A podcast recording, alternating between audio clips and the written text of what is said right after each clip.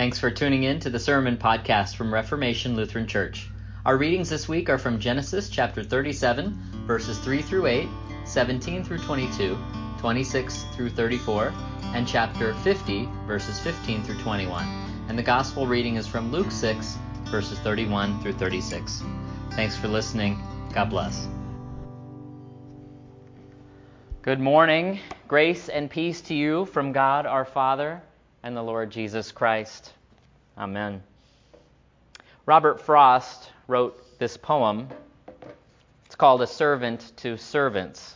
Some of you may know it. He wrote it over a hundred years ago. And the poem recounts the deep longing of a woman whose work and responsibilities in a rural area has left her unfulfilled. She washes dishes and stares out at the lake. She cooks and cares for men working on the land and distracts herself with thoughts of a lost love, her pained family history, and the limitations of her existence. It's not the life she had dreamed of, and while she may have had some regrets, she is resigned to push on, fulfilling her role. Robert Frost writes From cooking meals for hungry hired men and washing dishes after them, from doing things over and over that just won't stay done. By good rights, I ought not to have so much put on me, but there seems no other way. Len says one steady pull more ought to do it. He says the best way out is always through. This last line has been swimming in my head for these last few months as so many of us have expressed feelings of being overwhelmed and anxious and upset and frustrated, how can we move forward? How can we hold on to one another in trying times? The best way out is always through.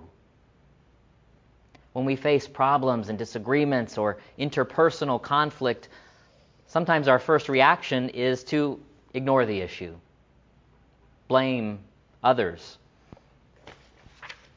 focus on the wrong that's been done to us. That usually makes the problem worse, right? We, we've learned, I hope. We can let it linger, though, until there's no good resolution left to find. Or when it comes to relationships, we hold grudges. We just can't seem to get over ourselves.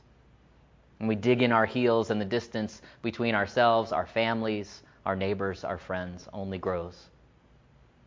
You'd think that followers of Jesus would not get caught in these traps. We know that command from our Lord to love others as I have loved you, to love your neighbors as yourselves, to pray for those who persecute you, and even love your enemies. We have this gift, this ministry of reconciliation and forgiveness, and we ought to be the ones who reflect the mercy and grace of God in our lives.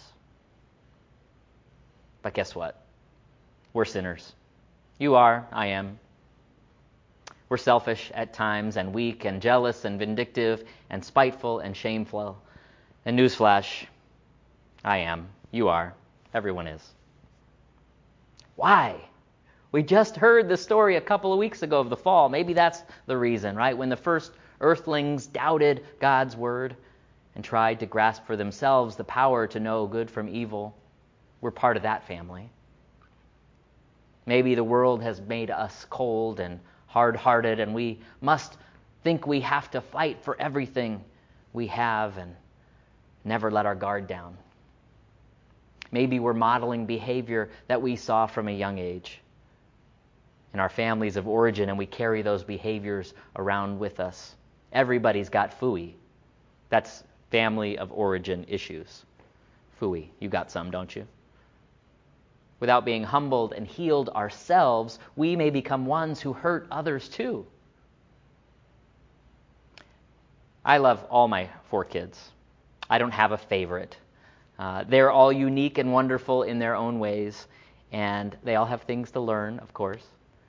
I dream about who they will be, how they will become, and in, in the ways in which they will build the world around them and survive and thrive in the future.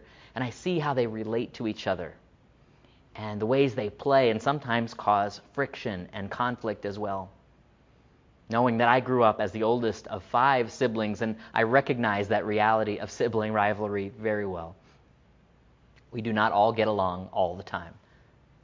So to hear that Israel, that's Jacob, the father, loved Joseph more than all his other children, to begin the story off with a clue as to how things will go.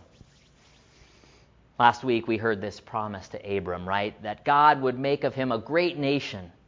And as the story unfolds in this book, we wonder how God is going to bring it to reality, despite multiple setbacks, confusion, frustration. Isaac faced challenges, and his sons struggled as well as we follow the story and keep wondering how is God going to do this? Joseph's story, and it's really about so much more than Joseph, of course, is this continued story of family struggle, favoritism and jealousy and greed and loss and grief. Not so foreign to us, is it? The story is dramatic, right? And whether we envision ourselves in the role of the father, the brothers, or Joseph himself, we might see how no matter what we face, God is always present to bring to birth the promise of new life. So the brothers are out there working, we hear in the story, to do the hard labor, gathering up the wheat, while Joseph, in his special coat, stays at home. The coat has long sleeves. It notes that it's not for outside work. He's set apart, the child of his father's old age. Joseph's older brothers resented him even before he told them about his dream, you know, where they'd bow down to him. Joseph knows very little about sheaves in the first place, but he goes out to check on the brothers, tells them this dream. They interpret the dream correctly to say that he would have authority over them. If we look back in the story, we remember it was Jacob who tricked his father, took authority and wealth and power away from his older brother in his lifetime. So we find that generational trauma being passed down. His brothers at first planned to kill Joseph. Of course, they know this story of their father, they know what's possible, and they are afraid. So perhaps they want to prevent themselves from being left out of the family inheritance. They're really mad at their dad who showed such favoritism to this one son. They can imagine how the loss of this precious son will break his heart for good. Well, Reuben speaks up, this voice of reason, and saying they should not kill him, just leave him in the pit. And then Reuben maybe planned to go back and rescue him. Judah gets the idea to profit, profit a little, sell their brother to some passing traders. Reuben comes back and he weeps for the loss of his brother and yet he goes along with the plan to report his death to his father. And the father weeps too. There's weeping all around this story.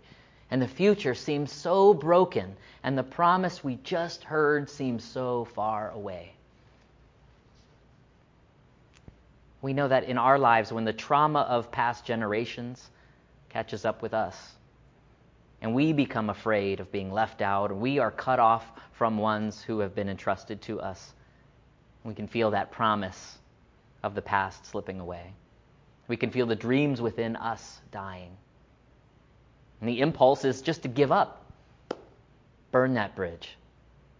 Why would we seek to restore relationship with the ones who have hurt us so deeply? Why would we choose to remain in conversation with the people who disagree with us? Why would we continue to fight for something that seems so out of reach? The only way out is through. We've all been through so much just these past five months, but even more than that, right? For our relationships, for our families, for our church, for our nation, the only way out of our problems is to do the work, to pick up the phone, to connect to one another, to be in relationship, to have grace filled conversations about our differences and disagreements and disappointments and we have been given this command to do to others as we would have them do to us. So it's not too much to ask for us to be the ones who break through cultural norms, who rise above challenges, and to trust in the power of God to bring good from the setbacks we face. We hear this in Joseph's story so deeply. Things go from bad to worse. He's trafficked into slavery. He gets unjustly accused and thrown into prison. He could have just given up, kept his mouth shut, and forgotten all his strange dreams. But the only way out of his trouble was to go through it. And God always makes a way. So Joseph interprets the dreams of Pharaoh and finds himself in a place of power to follow through on this mission that God has given him. He helps store up food for Egypt. He rescues his family from the famine, even after the death of his father, even after the hurt they have caused him, he forgives. He brings reconciliation, and the dream is still alive.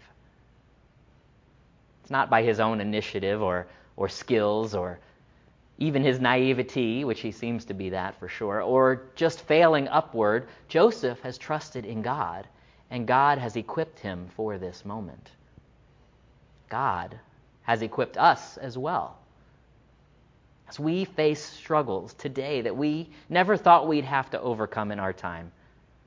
Families are divided over politics, disease taking the lives of nearly 1 million people worldwide, the persistent evil of racism, economic hardships, violence, unrest, and lack of justice Frost writes, By good rights, I ought not have so much put on me.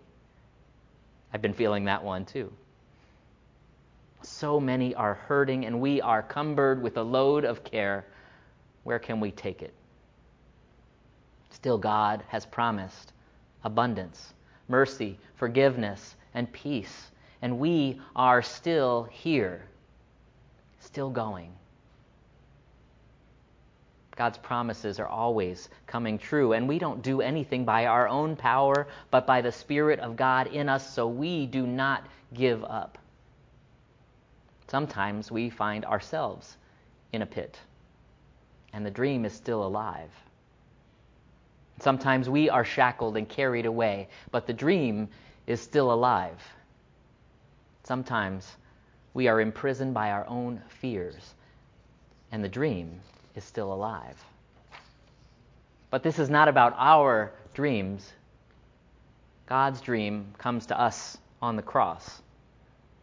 For us and for the world to see this favored and beloved Son given up to death, to free every child of God from sin and death and the power of evil in the world, and to awaken the power of life in each of us.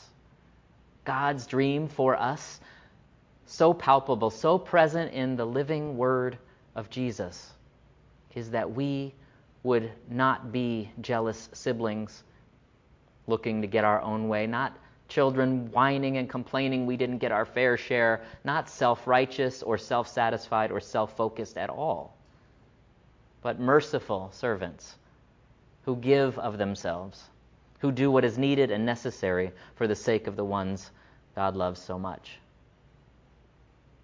we have been lifted up with him, taken out of the shame and pain of our own sin, and brought to this new place.